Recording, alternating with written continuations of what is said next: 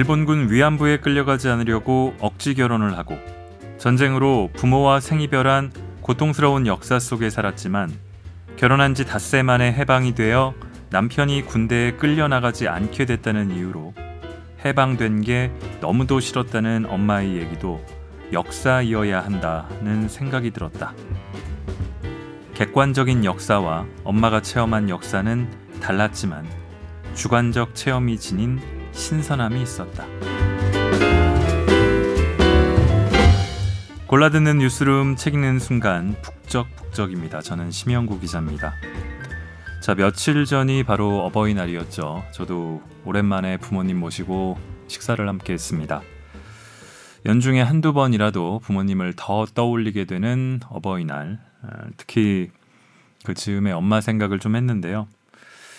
50여 년 전에 저희 엄마도 어, 꽃다운 처녀였고 또 청춘이었고 지금 제 나이보다 어릴 때 이, 이미 아침부터 밤까지 자녀 두 명을 건사하기 위해서 생활전선에서 분투했다는 걸 돌아보면은 새삼 경이롭고 또 애틋합니다. 우리네 엄마들은 다들 저마다의 서사, 역사를 갖고 계시죠. 오늘 읽는 책은 이 격동의 한국사 100년을 온몸으로 겪어낸 한 엄마의 생애사를 담아낸 책입니다. 어, 이렇게 얘기하면은 굉장히 딱딱하고 어려운 책 같지만 북적북적 사상 처음으로 도전하는 만화책입니다. 김은성 작가의 내 어머니 이야기. 낭독을 허락해준 출판사 애니북스와 김 작가님께 감사드립니다. 너 어떻게 하려고 만화책을 골랐냐? 어, 만화를 어찌 낭독하려고 하냐는 제 마음의 소리가 들리고 있는 것 같습니다. 5월 12일 제 이 차례에 업로드할 때 뭔가 가정의 달 어버이날과 관련된 책을 읽고 싶었는데 이 4월에 읽었던 이 책이 떠올랐어요. 이 먼저 말씀드리고 싶은 거는 음, 원체 책이 좋은 만큼 뭐 제 낭독도 그렇게 나쁘진 않을 거라고 기대하고 있습니다만 책을 직접 읽어보시는 게 훨씬 좋으실 것이란 점입니다. 정말입니다. 자, 이 책의 주인공은 김은성 작가의 어머니, 1927년생인 이복동여 씨입니다. 어, 함경남도 북청 출신인데 흥남 철수 때 남으로 피난 오면서 가족과 헤어져서 이산 가족 실향민이 됐습니다. 음, 그리고 충청남도 논산에 정착해서 사셨고요. 서울에 또 오셨습니다. 어, 먼저 사망한 장남을 포함해서 6남매의 어머니였고 여기 김은성 작가는 그 중에 막내딸로 논산에서 태어났습니다.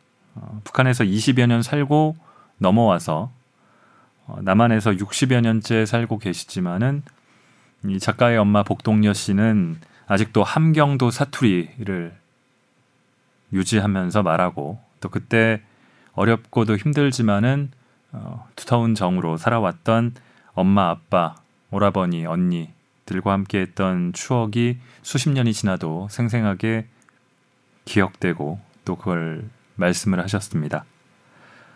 어, 책은 복동녀 집에서 부르는 이름은 노세였습니다. 노세의 엄마 이 작가에겐 외할머니죠. 이 초샘 씨가 처음 시집 오는 1908년부터 시작합니다. 그렇게 시작해서 4권까지 있습니다. 어, 2014년, 13년까지 연재를 했으니까 100년 넘게 이야기가 흘러가는데 어, 먼저 프롤로그 대목을 잠깐 읽어볼게요. 어, 이 함경도 사투리를 등장인물들이 쓰고 있기 때문에 그걸 그대로 읽어보면은 사실 무슨 얘기인지 모를 수도 있어서 무슨 뜻인지도 덧붙이면서 읽겠습니다. 그리고 만화책이니까 그림 설명이 필요한 부분이 있으면 그것도 좀 하면서 진행을 하겠습니다.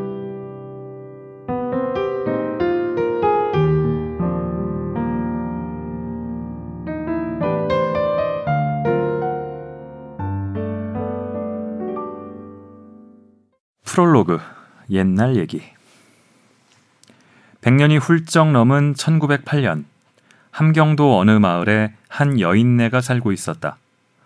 16살에 시집와서 3년 만에 막 첫 딸을 낳은 때였다.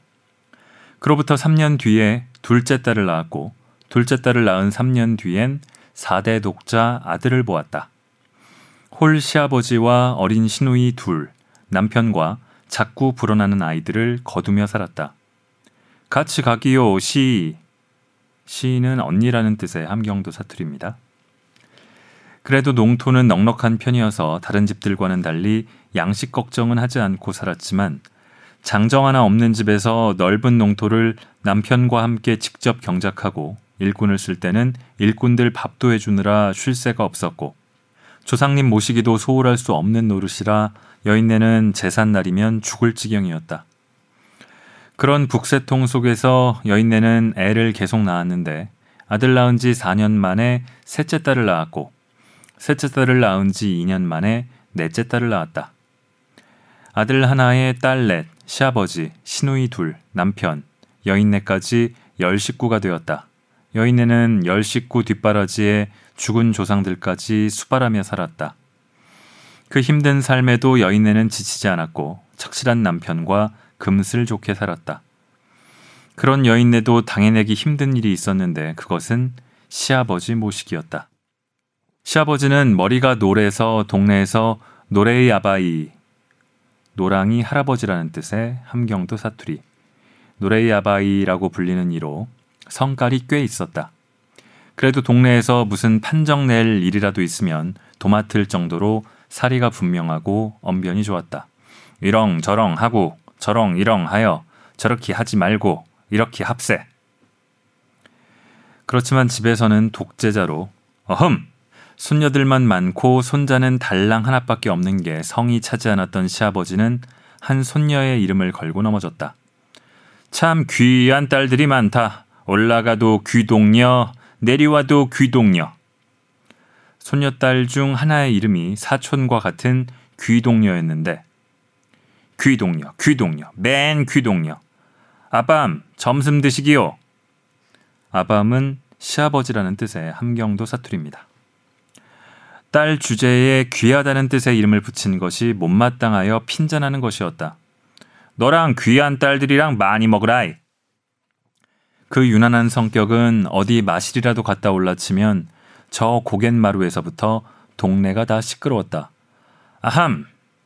애기네야! 애기네야! 애기네야! 애기네야! 예, 아밤! 며느리를 애기네야, 애기네야 하면서 찾아댔다. 빨리 눈 내다봄! 아밤, 댕기 오신매? 노인네의 까다로움은 음식에서 극에 달했다. 애기네야, 애기네야!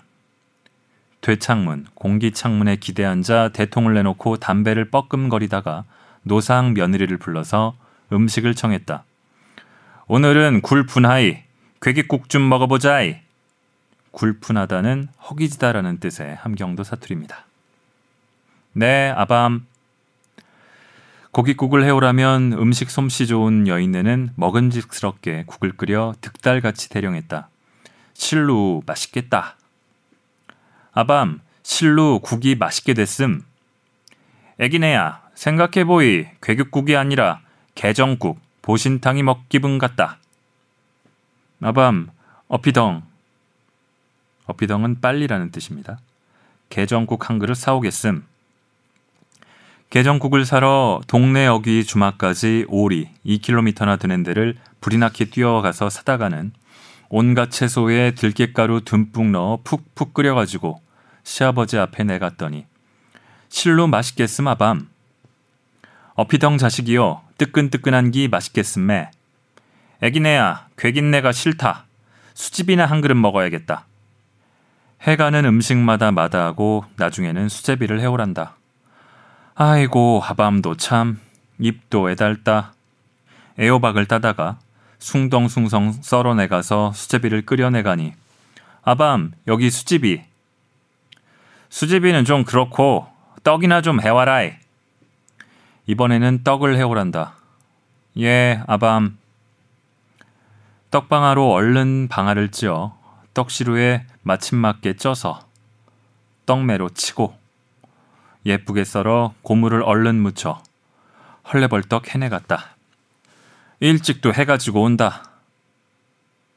떡 담은 그릇을 던지는 그림이 있습니다. 음식 솜씨 좋고 마음도 어진 여인네였지만 시시각각 변하는 시아버지의 비위를 맞추기는 그리 쉽지 않았다. 그렇게 세월은 흐르고 어느덧 여인네의 4대 독자 외아들이 커서 국민학교에 다니고 있었다. 국민학교는 지금의 초등학교죠. 4대 독자 외아들은 착하고 똑똑했다. 학교 공부도 1등을 놓치지 않았다. 그런 아들이 학교에서 학예회를 하는데 주인공을 맡았다고 꼭 와서 보라고 했다. 엄마, 꼭 와야 해. 엄마가 가고 말고 우리 아들 주인공 하는 걸 봐야지. 그러면 학교회 날 아침. 아밤, 학교회를 가시기요. 꼭두대 피도 안 마른 것이 새끼 학교회를 간다고? 아밤은 가시지 에이 할람은 가시지 말기요. 저는 댕기 오겠음매. 아이 저런 호로연이 있나. 오늘 갔다가는 집구석이 난리가 날 줄 알라. 에이 저런 호로연. 가마솥을 갖다 내던지는 장면이 나옵니다. 시아버지가 분을 참지 못해 집안을 난장판으로 만든 사이 여인네는 학교에 다녀왔다. 아밤 학교회를 당겨왔심매. 그래 알았다. 일을 봐라이. 이상하게도 시아버지는 누그러져 있었다. 여인네의 시아버지가 알아놓은 건 여인네가 다섯째 딸을 낳은 해였다. 위에 병이 난 것 같았다. 마음이 어진 여인네는 정성으로 시아버지를 간호했다. 아밤, 자식이 싫어도 좀 자셔야 함. 철이 못 자시 큰일이 아임. 여인네가 정성껏 간호해도 시아버지의 병세는 좋아지기는커녕 더 심해져만 갔다. 여인네의 시아버지는 이제 아예 거동을 못하게 되었다. 거동을 못하게 되자 시아버지의 머리에 동전만한 구멍이 생기고 거기서 이가 들끓기 시작했다. 그런 노인네를 여인네는 알뜰하게 거뒀다. 그런데 이상하게도 수시로 드나드는 여인네는 이가 전혀 옮지 않는데 어쩌다 한 번씩 아버지 방에 드나드는 여인네의 남편은 이가 옮겨부터 무척 힘들어했다. 여인네는 여전히 시아버지에게 정성을 다했다. 어진 여인네의 온갖 정성에도 노인네는 점점 시들어갔다. 녹음 아버지, 이 젖을 짜서 아밤께 다려볼게. 여인네는 갓난애에게 먹이던 젖을 짜서 노인네에게 먹였다. 미음은 먹지 않던 노인네가 아기 젖은 마다하지 않았다. 그렇게 몇 달을 젖으로 연명하던 시아버지는 어느 날 잠시 눈을 뜨고는 내가 착한 널 못 살게 군 것은 아무한테도 말하지 마라이. 예, 아밤. 그 말씀을 마지막으로 시아버지는 돌아가셨다. 젖을 빨던 시아버지는 나의 외증조부였고 그 시아버지의 며느리는 나의 외할머니였고 젖을 나눠 먹은 여섯째 아이는 내 엄마였다. 극성 맞던 내 외증조부의 초상은 음력 6월 푹푹 찌는 삼복지간에 조용히 치러졌다.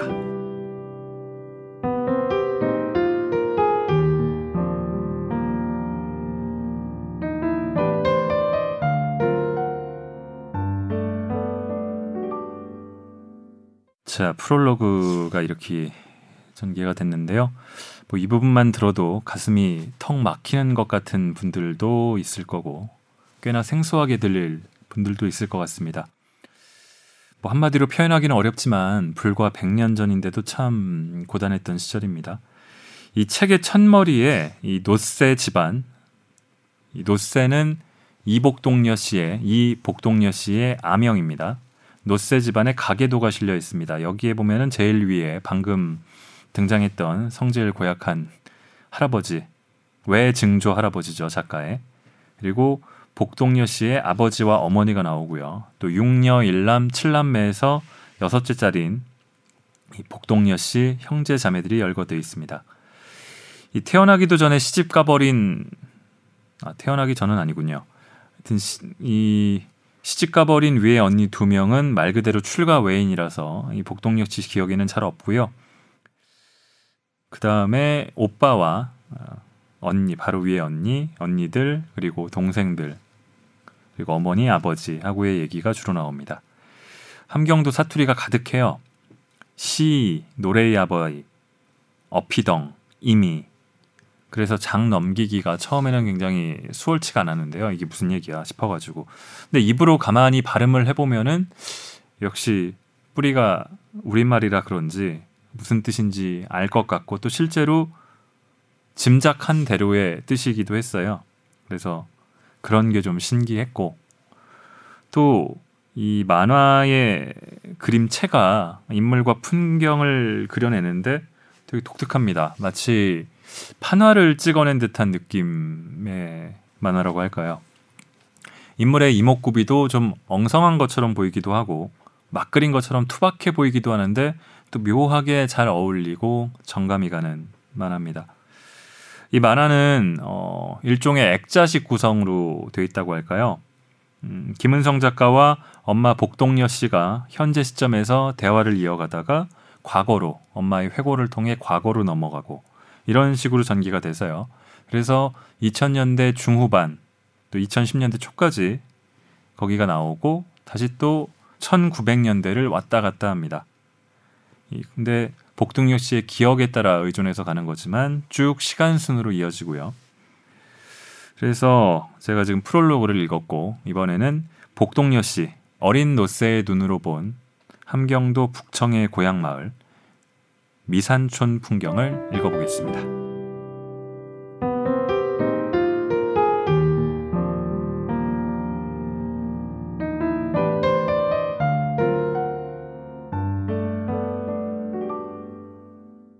아, 저 바다 좀 봐라. 실로 우리 고향 바다 같다. 엄마는 자그마한 실마리만 있어도 고향을 생각해낸다. 우리 고향 바다에는 미역이 넘출넘출 바웃돌에 걸려 있어. 얼마나 맛있는지 여기 거는 대지도 못해. 그거랑 게랑 엮고 냉국 풀어 먹으면 얼마나 맛있는데. 생미역으로 생미역 살짝 데펴서 하거나 그냥 말린 걸로 하거나 고등어도 절이면 풀풀 뛰는 거 사다 한 도가지씩 절여 그거 꺼내 된장 넣고 지져 먹으면 얼마나 맛있는데 그게 그렇게 맛있어? 응 그렇게 한번 지져 먹어볼까? 사투리를 제대로 하고 있는 건지 모르겠네요. 자, 엄마는 고향을 풍성하게 기억한다. 엄마의 고향은 바다와 가깝다. 함흥보다 더 북쪽으로 신창이라는 작은 포구가 있는데 엄마 고향에서 한 50리, 20km 길로 걸어서 3시간 정도 걸린다고 한다. 외할머니는 신창으로 생선을 사러 가곤 하셨다. 외할머니가 신창 시장에 가신 날은 외할아버지는 저녁도 안 드시고 기다리셨다고 한다. 늦게까지 들어오지 않는 외할머니가 걱정되어 엄마와 막내인 숙자 이모를 마중 내보내곤 하셨다. 엄마가 큰 고갯집 오실까? 언니, 옛날이 거기서 산적 나왔대.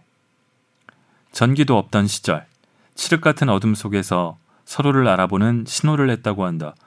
우, 우, 우, 엄마! 왜 나왔니야? 배고프지? 아버지! 누가 생선 먹는다고 오밤중이 댕김? 야, 맛있겠다. 우, 싱싱하다. 시장에서 사온 털개를 작물을 살짝 풀어 한 솥 쪄서 식구가 모두 모여 앉아 별미로 먹는다. 그런 밤을 지내고 밝아왔을 아침.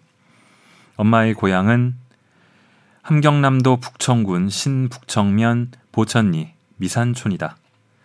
채의 기와집을 제외하고는 다 초가집으로 초가의 소박한 선들이 마을의 분위기를 만들어내는 곳이었다. 이 시성을 가진 한 40호 정도 되는 집들이 모여 농사를 지으며 가난하고 분주하게 살아가고 있었다. 토지는 비옥하지 않았고 조상 중에 큰 벼슬한 사람이 있다는 소리도 들은 적이 없다. 동네 사람들은 서로의 처지를 속속들이 알고 지냈다. 외지에서 마을로 들어서려면 마을을 바라보고 왼쪽에는 예전 거리가 있었고 오른쪽에는 암막이라는 둔덕이 있었다. 예전 거리는 예전의 화려한 풍채를 거의 잃고 버드나무 두 그루가 달랑 서 있는 게 고작이었지만 버드나무만큼은 멋들어져서 큰 그늘을 만들어 논에서 김을 매던 농부들에게 좋은 쉼터가 되었다. 오른쪽의 안막은 소나무 세 그루가 연이어 있어 자연적인 지붕을 만들어 비가 와도 새지 않았다.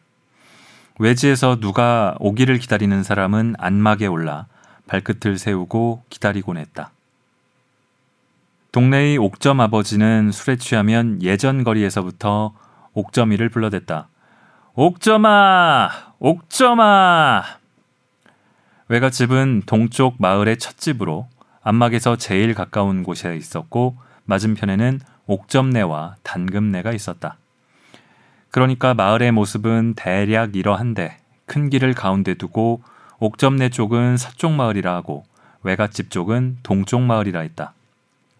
서쪽 마을의 끝집은 엄마를 중신한 거산 큰어머니 집이고 동쪽 마을의 끝에는 서당이 있었다. 서쪽 마을에서 더 서쪽으로 가면 개울이 하나 있는데 개울은 북에서 남으로 흘렀다. 그 개울에서 더 서쪽으로 가면 개울이 하나 더 나오는데 이 개울의 어딘가에 뜨뜻한 물이 나오는 샘이 있어 여기서 하는 빨래는 여간 쉬운 게 아니었다. 동쪽 마을에서 동쪽으로 더 가면 사람 얼굴을 한 조그만 산이 나온다. 얼굴 부분에는 먼 조상들이 묻혀 있고 이마 위로는 소나무가 머리카락처럼 나 있다. 외갓집에서 겨울에 빨래를 하러 가려면 서쪽 마을을 지나야 하는데 개울에 다다르기 전 지대가 조금 높은 곳에 도계가 있다. 도계는 상을 당했을 때 쓰는 상여 따위 물품을 보관하는 곳으로 물품은 공동으로 사용했다. 서쪽 마을 개진의 집에는 성마라는 것도 있었다. 말의 눈을 가려 빙빙 돌게 만들어서 주로 보리를 찢는 데 사용했다. 그 밖에 우물 몇 개와 디딜방아가 있어서 혼자 또는 여럿이 사용했다. 엄마 친구인 단금 아줌마 집에는 담배 패가 있었다. 아줌마네 아버지는 담배를 파는 쉬운 일을 했고 대신 아줌마네 엄마가 지게를 지고 힘든 일도 기쁘게 했다고 한다. 마을에는 푸주간이니 대장간이니 주막같이 뭘 파는 곳이라고는 없었다. 요즘처럼 번잡함이라고는 찾아볼 수 없었지만 농사일을 하는 사람들의 움직임만은 늘 분주했다. 엄마, 7, 8살 때 식구가 누가 있었어? 그때 도화선이 언니가 시집을 갔던가 안 갔던가. 아, 안 갔다. 나보다 9살 후에니까. 그때 16살이니까 안 갔어. 맨 위에 두 언니만 시집 가고 없었지. 우리 엄마랑 아버지랑 도화선이 언니, 귀동리 언니, 그리고 나랑 숫자. 여섯이야. 오빠는 취직해서 객지 나가 있었고, 우리 엄마랑 아버지는 일시도 쉬지 않아. 엄마는 만날 밭이 나가 살아. 안마기서 우리 집 사이 밭이 나가 살아. 아버지는 먼 밭이 나가고, 엄마는 가차온 밭을 메고, 틈틈이 집안일도 하고, 음식은 언니들이 주로 많이 해. 우리 할아버지 살아계실 때는 그러니까 까탈스런 할아버지 매실라 장손 많은 그 많은 지사에 나까지 애들은 여섯이지 시누이들도 있지 농사는 얼마나 많이 짓는지 거기다 일꾼들 밥까지. 그러니까 우리 집서 예수 믿고 지사 안 지내니까 우리 엄마는 야 살겠다. 이렇게 좋나. 그러시고. 찬송가 455장을 글도 모르는 분이 금시 외워가지고 불렀어. 우리 아버지도 일시름 손을 놀리지 않아. 새박에 식은 밥 한 그릇 차시고 그먼디 가서 일하고 논이서도 일하고 겨울이면 새끼를 꼬고 광주를 만들어 찾아볼 세렘도 찾아보고 하는 말마다 맞는 소리를 나는 눈꼬리가 올라간 풍수를 데리고 묘자리를 불러 댕기고 옛날이는 애들도 노지를 않아. 두 언니는 엄마 대신 음식도 만들고 우리는 빨래도 하러 가고 물 지르러 가고 애기도 보고. 우리 또래 남자애들이 있는 집들은 걔아들이 지게 지고. 그때는 할머니 할아버지들은 할만했지 노인네들은 담배만 뻐끔거리며 놀고 먹을 음식을 해도 제일 좋은 뒤로 갖다 드리고 우리 마을에서는 잔치 때나 지사 때 또 음력 섣달 스무 날에서 금음날 사이에 동네에서 제일 나이 먹은 노인들이를 모셔와 소를 잡으면 소족 4개를 반씩 갈라 8등분을 내서 한 상씩 독상을 차리고 나머지도 나이 순으로 좋은 뒤부터 나눠 먹는 풍습이 있었어. 내 생각엔 그때 세월이 맞는 것 같아. 요새는 애들이는 배가 터지고 노인들이는 불쌍해. 우리 집이는 다른 집들에 비해 먹을 기 많아. 디딜방아 찔러 동네 아지미들이 모여들면 감지밭에다 심어놓은 강냉이를 따서 한 솥단지 쪄서 다 나눠 먹어. 어렸을 때 강냉이가 쪼란히 알이 백인 거 보면 그렇게 신기할 수가 없어. 아지미들은 살기 힘든 얘기, 살기 좋은 얘기, 얘기가 많아. 답답한 얘기는 다 우리 엄마한테 해. 아유, 말도 마시. 6점앱이 어지도 또 마시고, 어지는 시성이 고맙다고 한밤중이 일로 온다는 걸 내 말리느라. 시성은 시아주번이라는 뜻의 함경도 사투리입니다. 실로, 옥점 아버지도 참. 우리 엄마는 누구라 할 거 없이 잘 지냈는데, 특히 주손이 엄마하고 친했어. 주손이 엄마가 남편이 일찍 죽고 딸 하나 키우고 사는 게 불쌍하다고. 주손이는 귀동리 언니랑 동갑인데 그 동갑이 여섯이야. 봉주월이, 옥춘이, 주손이, 옥점이, 귀동녀, 복내미.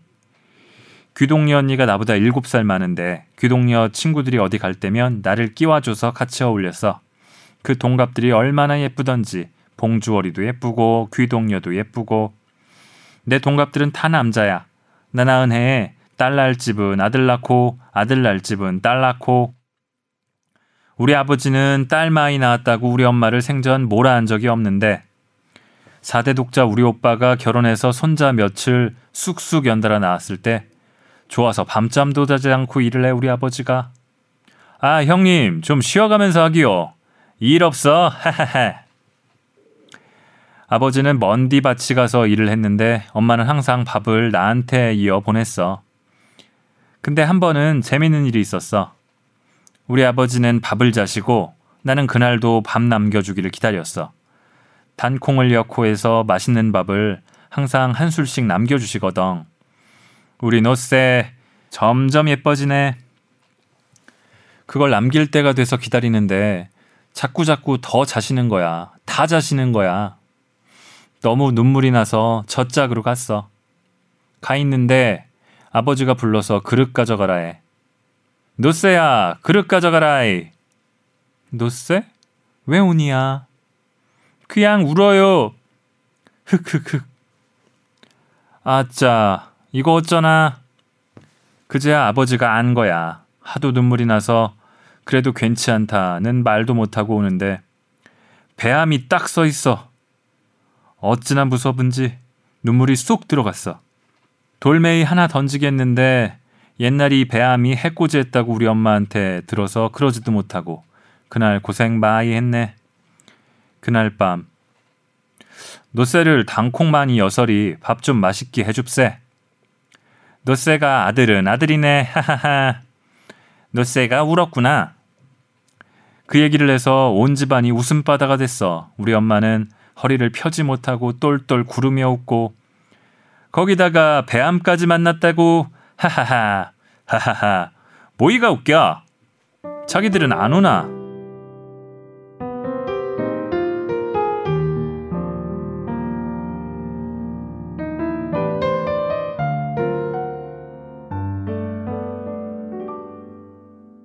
아 힘드네요.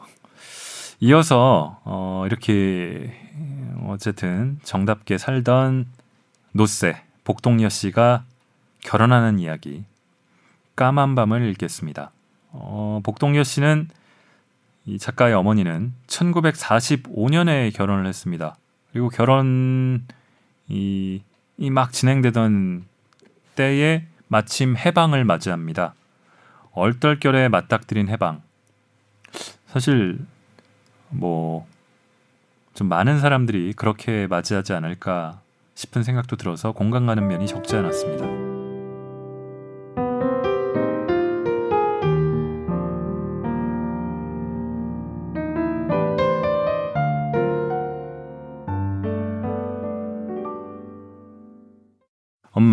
결혼할 때 중매는 누가 섰어? 우리 언니가 우리 집에 와서 이렁저렁한 사람이 있다고 자꾸 말을 하는 거야. 우리 시집 동네에 어느 아주머니가 자꾸 동생이 있냐고 내보고 물어서 있다고 했더이. 그래? 도화선이 언니 시집 동네 아주머니가 도화선이 언니를 착실하게 보고 그런 세렘 동생이면 동생도 착하겠거니 해서 자기 셋째 아들 얘기를 하더래. 그렇게 그 언니가 자꾸 우리 집 드나들면서 그 세렘이 어떻게 했냐고 그러는 거야. 내가 싫다는데도 자꾸 말을 해. 어머니, 아버지랑 상의해 봤음매? 그 당시로는 내 나이가 결혼하기에도 많은 나이였지만 열아홉. 공부는 더 하고 싶고 시흥이랑 자산세렘이랑 결혼 못한 것도 가심이 아프고 나는 그 자리가 싫더라고. 나이도 한 살 차이니까 좋지 않음. 사주도 맞고 삼기생이면 군인도 바로 안 나가고 아는 낳고 나갈 거고 말을 들어보이 딱 끌리는 자리도 아니고 아도 싫다고 하는데 시국은 이러이 어찌야 좋을지 모르겠다. 그러고 있는데 그 사람 사촌 시숙이 와서 오늘 혼주를 쓰려고 떡이랑 해가지고 올락한다고 그러는 거야. 아니 승낙도 없이 떡이 뭐예요? 개거리 들어앉은 사람이 있음매? 했다 이따우 소리 하려거든 지금 빨리 가시오. 미안한매. 그냥 그랬으면 어떻게 했냐는 의미지 혼주를 쓴 건 아임매. 우리 아버지가 원체 화를 내니까 그 사람은 그냥 갔어. 엥 별놈의 새시계들을 다 봤네. 그러고 한 10분 있는데 방에서 보니까 누가 꽃놀이를 가나 함지를 잔뜩 이고 줄을 쳐서 가는 거야. 여자들도 남자들도 새 옷을 입고 줄을 쳐서 가는 거야. 그러더니 가다가 우리 집으로 쓸어 들어오는 거야. 도대체 무식이 일임? 내가 사둔 말한 대로 혼주를 쓰지 말라고 말을 할라는데 내리가다 보이 벌써 써가지고 올라오지 않음매. 사둔이 혼주라 생각 말고 자식이 되면 자십세. 이스라엘 말하는 거를 봅세. 우리가 자식 혼인 시키는 거 자식이 마음이 있는디 보내야지 떡을 보고 혼인을 시키겠음매. 싹 가지고 가기요. 결혼이 될라 그랬는지 사촌 시숙이 내려가다 혼주 쓰러 오는 사람들을 만나서 그냥 같이 온 거야. 그렇게 몰려와서 판을 버리고 앉았으니 어떻게 해? 그래서 우리 아버지가 동네 어른들과 상의를 하려고 동네 어른들을 불러오라 했어. 급하니까 의절했던 일본 순사지라던 금판이도 불렀고 다른 노인네 한 분도 급히 모셔왔어. 그렇게 상의를 하더니 나를 부르는 거야. 네가 신랑감을 어떻게 생각할지 몰라도 우리 집안은 내같이 경부를 지낸 사람도 있고 그짝 집안은 읍장을 지낸 사람도 있으니 어느 정도 맞는 자리다. 또 네가 마음에 없더라도 가지고 온 음식을 쫓아 내라보내면 별중난 집이라고 소문이 나고 그러니까 일단 음식은 쓰고 네가 정 마음이 안 들면 나하고 얘기해. 내 말 한마디면 끝난다. 응? 그래서 할 수 없이 그러자 한 거야. 노세야, 그러자. 음식은 일단 쓰고 나중에 손해배상을 해달라면 해주면 되지. 그래서 어거지로 혼주를 쓰고 동네 사람들하고 열두암지 음식을 다 나눠 먹었어 일단. 어거지로 혼주 쓰고 며칠 지나니까 사촌 시숙이 또 눌러붙어. 어거지로 혼주를 쓰더이 한짝 나들이 날짜를 잡자는 건가? 한짝 나들이. 이 북청에서는 혼주를 써서 혼인을 결정하면 신랑이 먼저 신부집으로 장가오는데 그것을 이르는 말. 내 마이 생각해봤는데 지가 싫다고 해서 안 할라고 했는데 정신대를 뽑으려 하면 이 사람하고 결혼됐다고 혼인신고를 합세. 그러나 식은 아직 올리지 맙세. 애가 굉장히 똑똑한매. 공부를 더 하고 싶어 하이. 공부를 더 시키려고 함. 당신들이 어거지로 혼주를 썼지만 혼인식은 우리 마음대로 함. 그렇게 하시기요. 그렇게 하시기요. 우리가 어떻게 그 말을 안 듣겠음매. 내꼭 그대로 전하겠음매. 그러더니 며칠 있더니 한짝 나들이 날짜를 받아 가지고 오는 거야. 사둔, 날짜는 이날이 어떻게 했음매? 당신들 참. 우리 아버지가 실지 마음이 없었는데 이것들한테 당한 거야. 흠. 우리 아버지가 우리한테 이러더라고.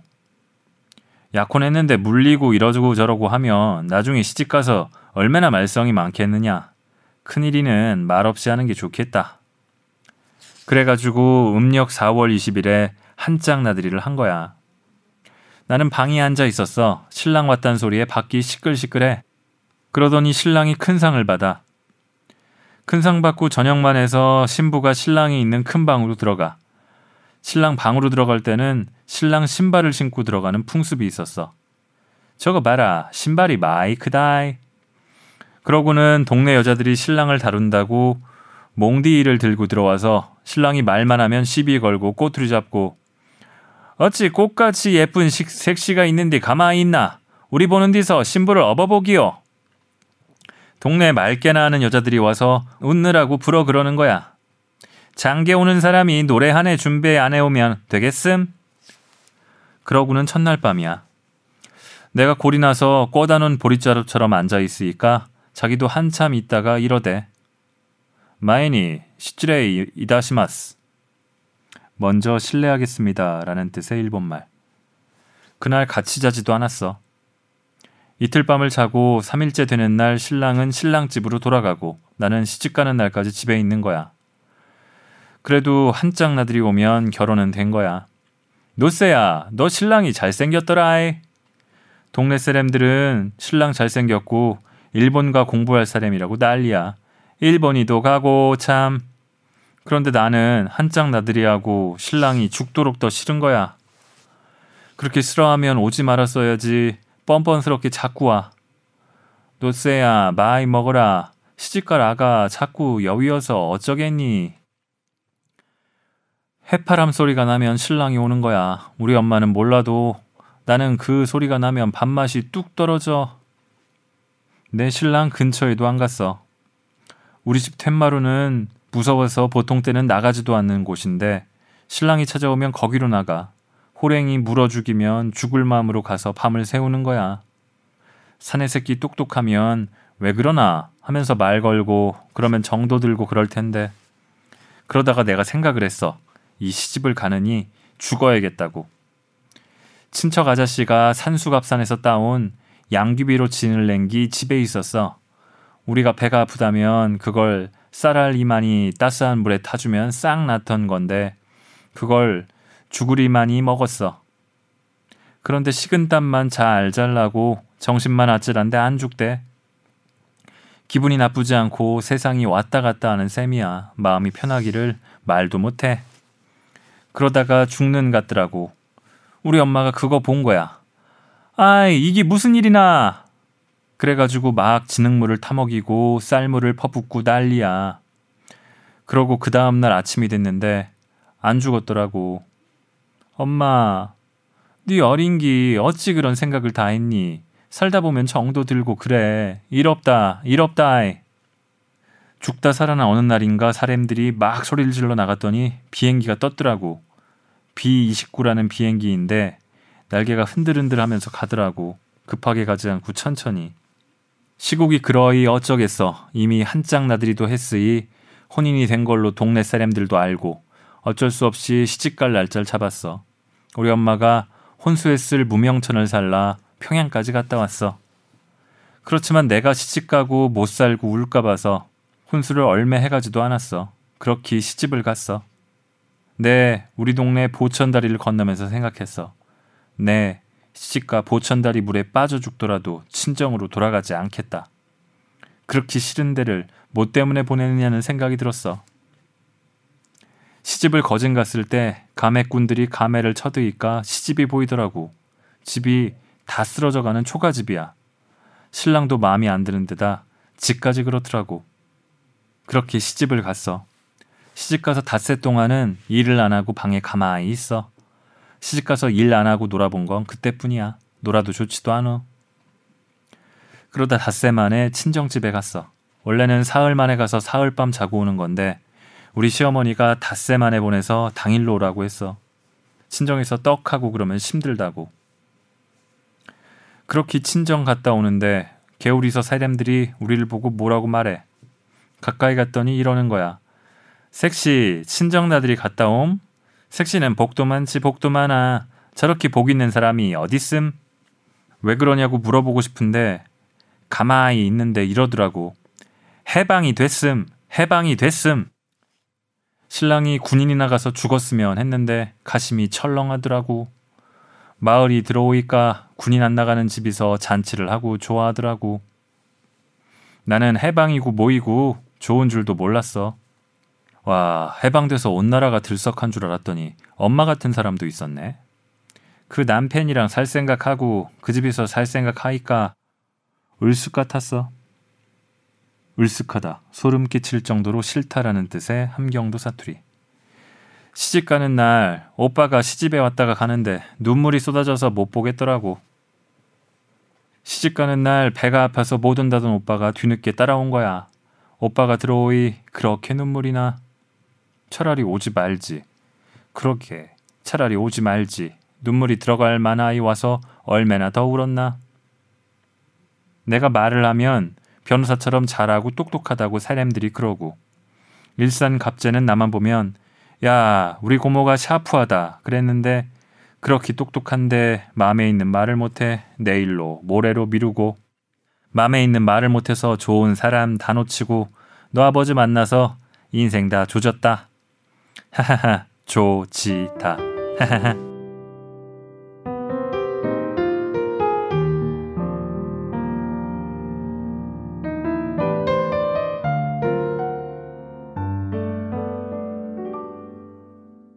자, 한국 전쟁이 또 일어나죠. 그 다음에는 그 흥남 철수, 그 유명한 흥남 철수 때 복동여 씨는 피난민이 되어서 음, 부모 형제와는 생이별을 하고 남한으로 내려오게 됩니다.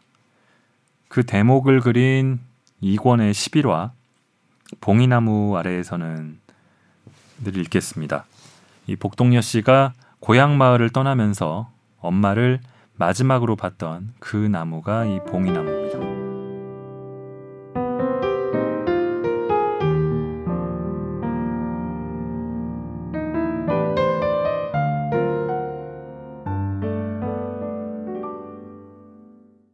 엄마의 시간이 흐른다.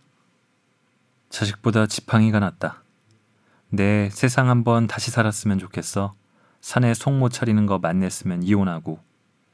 내 애들 속 썩이는 거 생각하면 네 교회만 아이 믿으면 자살이라도 하기버 죽어서 무덤 속이 들어가 있을 생각하면 무서워 자다가 놀랐겠는데 네가 아이 보여서 막 찾았어 젊었을 때 그 혈기 있던 시절 마늘 대가리가 불기불기하고 툭툭 터지고 석접이나 되는 꿈을 꿨는데 깨나니까 기분이 왜 또 이러니야 내 고향 집에 한번 가보깁다. 그 집이 우리 형부가 살고 있었다는데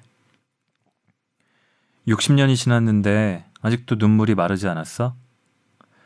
60년이 지나니까 더 나. 만약 고향이 간다면 묘를 파헤쳐 뼈를 만지보면 좋겠어. 우리 낳고 키운 어머니. 나의 시간도 흐른다. 엄마의 얘기로 만화를 이어간다. 나는 너 아버지가 백두산 질 닦는다고 가서 아이와도 복 입은 줄도 몰랐어. 친정이랑 시집 왔다 갔다 하면서 지내고 있었지. 그런데 우리 시어머니는 아들이 아이 오니까 기다려. 동주 애비는 언제나 올라나. 어디 가서 점도 쳐보고. 자니 가슴 속에 구름이 찼다고 점쟁이가 그러대. 네? 그러다 하루 저녁이는 시어머니와 같이 자자 꿈을 꿨는데 너 아버지가 부엌에 들어와서 뽐뿌질을 해서 물을 먹는 꿈을 꿨어.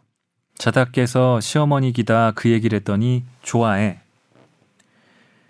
그기 새벽 3시쯤 됐을 때인데 애 추세를 하고 다시 잤는데 또 꿈이 왔더라고. 아침 먹는데 우리 시어머니가 오늘은 동주애비가 올라는 게다 그러더라고. 그러고 아침 먹자마자 시어머니가 길 건너 큰 시집이 꿈 자랑할라 간 사이에 도화선 언니 딸이 왔어. 아지미, 너 아버지가 우리 친정에 왔는데 옷이 다 낡아서 새 옷을 가지고 어피덩 빨리 오라고. 그래, 그럼 어피덩 가자. 그래서 그 말을 듣자 큰집 가서 소식을 전하고 하하하 동주 이미 꿈도 잘두 꿨다이. 그러고 명주 소못을 챙겨서 동주 업고 갔더니 되기 좋아하더라고. 오느라 고생해서 옷이 누더기가 된 거야. 한 달 넘게 산으로 산으로 걸어왔대. 오면서 전쟁이 더 심해져서리 인민군을 만내도 아이 되고 국군을 만내도 아이 돼서 그렇게 힘들기 왔대. 네, 이런 고생은 난생 처음 해봤음매. 그런데 그날 엄마가 북청읍이 급한 볼 일이 있어가고 없어서리 얼마나 애달던지 엄마는 내가 온다는 걸 알면서도 어디미 가시고 그러고 시집으로 와서 그날 저녁 자고 그 이튿날 저녁 잘라는데 라디오서 방송이 나오더라고. 중공군인이 나온다고 난리더라고. 우리 국군이 밀린다고 그래. 한짝으로는 전술상으로 밀리는 거라고 그러고. 공산주의가 승리하게 되면 못 사니까 그 다음날 친정으로 올라갔어. 엄마, 아버지, 필안 나가야겠어요. 아무래도 아이 되겠어요. 집이랑 어떻게 하고 나가니야? 그러고 있는데 귀동녀 언니가 북청읍이 갔다가 시국이 이런 지경인 줄 모르고 들렀더라고. 오, 그러니? 내 시국이 이런 줄 몰랐다. 차라리 잘 됐다. 이번이 남선이 나가자. 남선이는 남조선을 말하는 거죠. 엄마, 엄마 아버지도 같이 나가기요. 집은 도화선이 언니 너 살라고 하고. 엄마, 언니랑 내가 여기로 올 테이 피랑 가는 줄 알아요. 그 말하면서 보니까 엄마 입술이 파래. 엄마, 엄마, 입술이 왜 파래? 이럽다이, 이럽다이, 그앙 놔두면 된다이. 그러고 오는데 엄마가 봉이나무 아래서 우리를 배웅했어. 그기 마지막이야. 거기 서서 손을 흔들던 게안 잊어져. 그 다음날 오기로 약속을 하고 귀동리 언니랑 같이 내려오다 우리 시집이 언니가 잠깐 들러 갈라고 가는데 총소리가 나고 인민군인지 국군인지 다다다다 하다 쌍 하는 총소리가 나고 총소리 나면 변학갈이 있는 데 가서 숨었어. 귀동녀 언니 집이 두고 온 애들 걱정하는데 벌써 차가 안 댕겨서 가지도 못하고 나랑 밤을 새우고 누워 있다 일어나서 앉았다가 조용하면 누웠다가 그러고 새벽이 언니를 보내고 내일 친정 집에서 보자고 했는데 언니를 보내고 그날 저녁은 더 난리야. 자는데 시어머니가 우리 저티 와서 어떻게 하면 좋겠냐고 그래. 그 다음날 아침이 동네의 너 아버지랑 친한 세렘이 우리 집에 왔더라고. 그 세렘 아들이 신북청역이 근무하는데 걔가 그러는데 며칠 전부터 신북청역에서 피랑 가는 사람들이 떠나기 시작했다고. 큰 시숙은 그 사이 배로 떠날까 해서 배편을 알아보고 있는 사이에 너 아버지는 그 아저씨 따라 떠나기로 한 거야. 시어머니가 옷을 몇 벌 입히고 그 후에 오바를 입히고 모자 쓰고 그러고 신북청역으로 아침도 안 먹고 떠났어. 조금 있다가 나는 가겠거니 생각도 안 했는데 너도 동주 없고 떠나라고 그러는 거야. 나는 뭐 갈 생각도 아예 하고 가깁지도 않고 남편 떠나고 혼자 남아서 어쩌겠냐는 생각도 아이 들고 하도 급하니까 생각이 싹 없어졌어. 시어머니가 알을 등에다 올려놓더라고. 그러면서 시어머니가 막 우더라고. 그러니까 시아버지가 막 우지 말라고 그래. 빨갱이들이 들으면 좋아하는데 왜 우냐고. 그래서 동주를 엎고 명주 포대기를 덮고 그 위에 오바를 쓰고 떠났어. 기저귀 보자기를 들고. 조금 가다가 너 아버지가 간 신북청역 짝으로 가는 길과 친정으로 갈라지는 갈림길이 나왔어. 거기 한참을 서서 쭈물거렸어. 친정으로 가고 싶은 마음이 불붙듯 났어. 그런데 우리 엄마, 귀동리 언니가 남편 떨어져 혼자 외롭게 사는 거 보고 꽃 같은 거 혼자 산다고 우던 생각나. 그리고 또 내가 남편 있는 데 가야 우리 엄마 아버지도 남편이 데리나 갈 수 있겠다 싶더라고. 그래서 신북청역 짝으로 가는데 너 아버지가 내려오더라고. 되게 반가워해.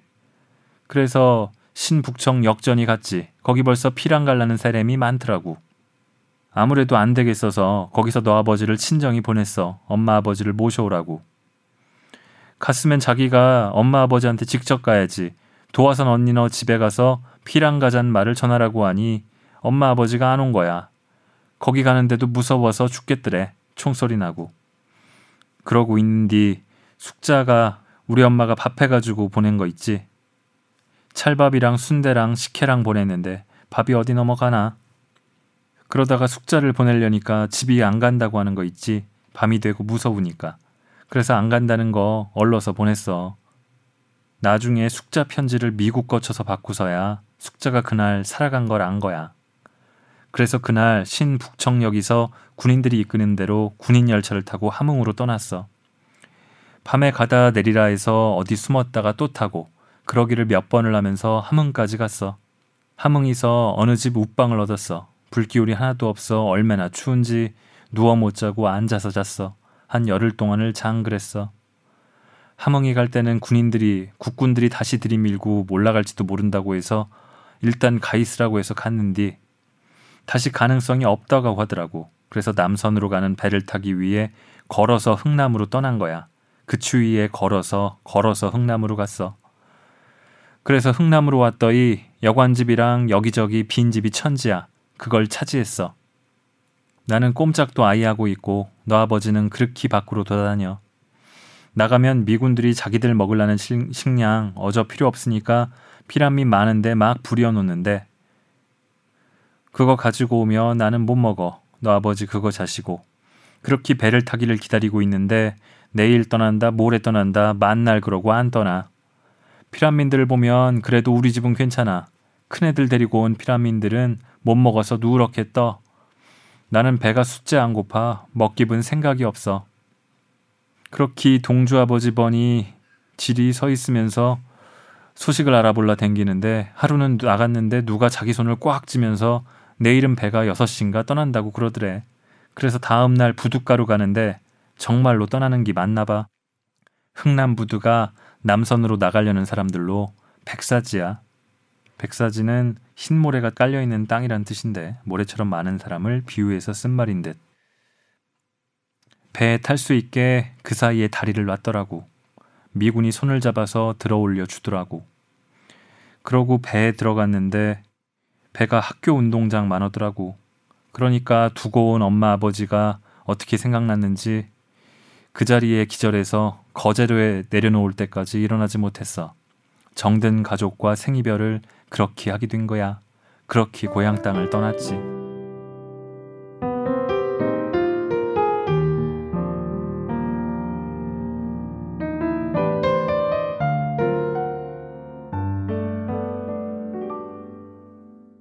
자, 작가가 왜 이 만화를 그리게 됐을까요? 나이 마흔에 처음 만화를 시작했다는 이 김은성 작가는 문득 엄마의 과거가 궁금해서 물어봤는데 술술 풀려나오는 엄마의 얘기에 이걸 만화로 그려야겠다고 결심하고 그렇게 시작했다고 합니다. 모두 4권으로 완간이 됐는데 이 내 어머니 이야기는 이 복동여 씨가 몸으로 겪은 한국 근현대사의 장면들, 특히 우리가 해방 이후에 70년 넘게 가보지 못하고 있는 거의 가보지 못하고 있는 북한의 풍경들을 포함해서 생생하게 그려내고 있습니다. 2권은 이렇게 어, 남으로 와서 정착하는 이야기. 남으로 오는 데까지가 거의 2권이고요. 거제 수용소. 그다음에 3권은 남한에 온 뒤에 거제 수용소 생활을 거쳐서 논산으로 올라와서 정착하는 복동여 씨의 이야기. 그리고 김은성 작가도 이때 태어나죠. 그리고 4권에서는 70년대 서울로 와서의 가족사가 이어지고 또 이 김은성 작가가 성장해서 대학생이 되고 살아가는 이야기들과 맞물리면서 현재까지 이어집니다. 8년에 걸쳐서 연재를 했다고 해요. 그러고 2013년까지 연재를 하고 14년 초에 완간돼서 발간이 됐는데 이 책이 그러고서 절판이 됩니다. 어, 절판이 됐다가 작년 연말에 음, 소설가 김영하 씨가 어느 프로그램에 나와서 추천을 했는데 거기에 또 힘입어서 다시 올해 초에 복간이 됐습니다. 저도 그 덕분에 읽었고요. 작가는 4권 마지막에 작가의 말을 실어놓고 있는데 여기서 이런 얘기를 합니다. 엄마의 88년 인생을 그리는데 내 인생 8년이 걸리다 보니 어떨 땐 좀 손해보는 느낌도 있었는데 곰곰 생각해 보면 꼭 그런 것만은 아니다. 앞으로도 내 인생을 잘 정리할 것 같은 기분도 든다. 저도 좀 그렇습니다. 어, 읽으면서 지난주에 뵀던 저희 엄마 생각을 많이 했고요. 음, 엄마 말씀하시는 거를 어, 잔소리로 많이 생각을 하면서 말로는 애틋하다, 고맙다, 미안하다 하는데 얼마나 엄마의 이야기를 귀담아 들어왔나. 그런 게 언제적인지 좀 아득합니다. 마지막 화 사권의 끝에 마지막 화는 다 함께 춤을이라고 제목을 붙였어요. 작가가 엄마와 함께 이불을 꿰매면서 거의 함께 춤을 추는데 어, 지금 간간히 읽은 것도 되게 사실은 아 이렇게 읽어서 우리 청취자분들이 이놈이 도대체 무슨 소리 하는 거야. 잘 알아들으실 수 있을까? 좋은 책을 제가 망치는 건 아닌가 하는 걱정도 약간 됐는데 마지막 화는 더 표현하기가 어려울 것 같긴 하더라고요.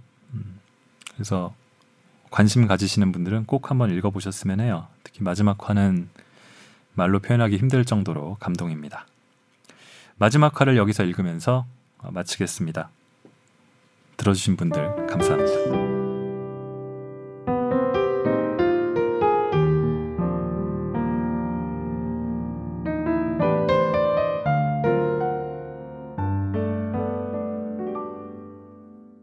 마지막 화, 다 함께 춤을. 요즘은 주로 빨래를 많이 한다. 내 어머니 이야기를 다 그리면서 뭔가 정리가 된 느낌이 든다. 안개가 많이 거친 느낌이다. 정리의 가능성을 발견했다고나 할까? 살면서 인생을 되돌아보려는 시도가 거의 없었는데 어느 정도 정리가 됐다는 것은 의도하진 않았던 좋은 결과다. 엄마의 인생에 꼽살이 껴서 하게 된 내 얘기는 맛이 몹시 썼다. 하지만 쓴 것도 내 인생이니 어쩌겠나. 내 어머니 이야기를 그리기 시작할 때 생겼던 병도 이제 거의 나아간다. 전에는 하지 않던 화장도 하고 생전 입어보지 않던 색깔의 블라우스도 입어본다. 요즘엔 하이힐도 신고 다닌다. 그렇다면 이 이야기의 주인공인 엄마는 어땠을까? 엄마 인생도 정리가 됐을까? 내 얘기는 100번을 해도 똑같다. 글재 하나 안 틀리고. 아닌 것 같다. 엄마 인생은 만화를 그리기 전이나 지금이나 똑같다. 엄마 얘기는 엄마가 직접 만화로 그렸어야 하는 건데. 미쳤니야? 내가 어떻게 만화를 그리냐? 엄마는 하나도 변하지 않았다. 변한 게 조금 있다면 내가 엄마가 살아온 얘기를 모조리 알고 있다는 사실을 엄마가 안다는 사실과 너도 알고 있지 우리 고향 친정 옆이서 과수원하던 아바이. 그 아바이 너 증손자 결혼식이 갔는데 글쎄 그 아바이 손자가 우리 엄마가 자기 할아버지기다 그렇게 잘해드린 것도 한 해도 모르고서리. 은성아 자니야.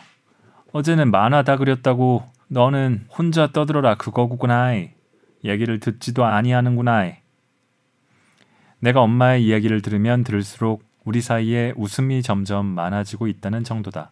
나 안 잤거든. 어이쿠나 깜짝이야. 엄마를 골려 먹니야 지금. 나 안 자고 엄마 얘기 다 들었거든. 그래 아이잖아가 눈밑이 왜 어처구레 하니야. 엄마 빨래 탈수하려고 보니 세탁기에 언니가 빨래 담가놨다. 뭐이라고 냉장고에 빨래가 담겨 있어. 또 며칠 걸리겠네. 냉장고가 아니라 세탁기. 뭘 그걸 말을 하니야. 세탁기면 세탁기라고 말한 걸로 알아들으면 되지. 말할 땐 제대로 말해 버릇해야지. 안 그래? 자, 따라해봐. 세, 탁, 기. 핏. 자, 따라해봐. 세, 탁, 기. 어, 따라할게. 냉, 장, 고. 하하하하하. 은성아, 내 이렇게 무식이든지 미루다 죽을 준비도 못하고 죽으면 어떡하니야.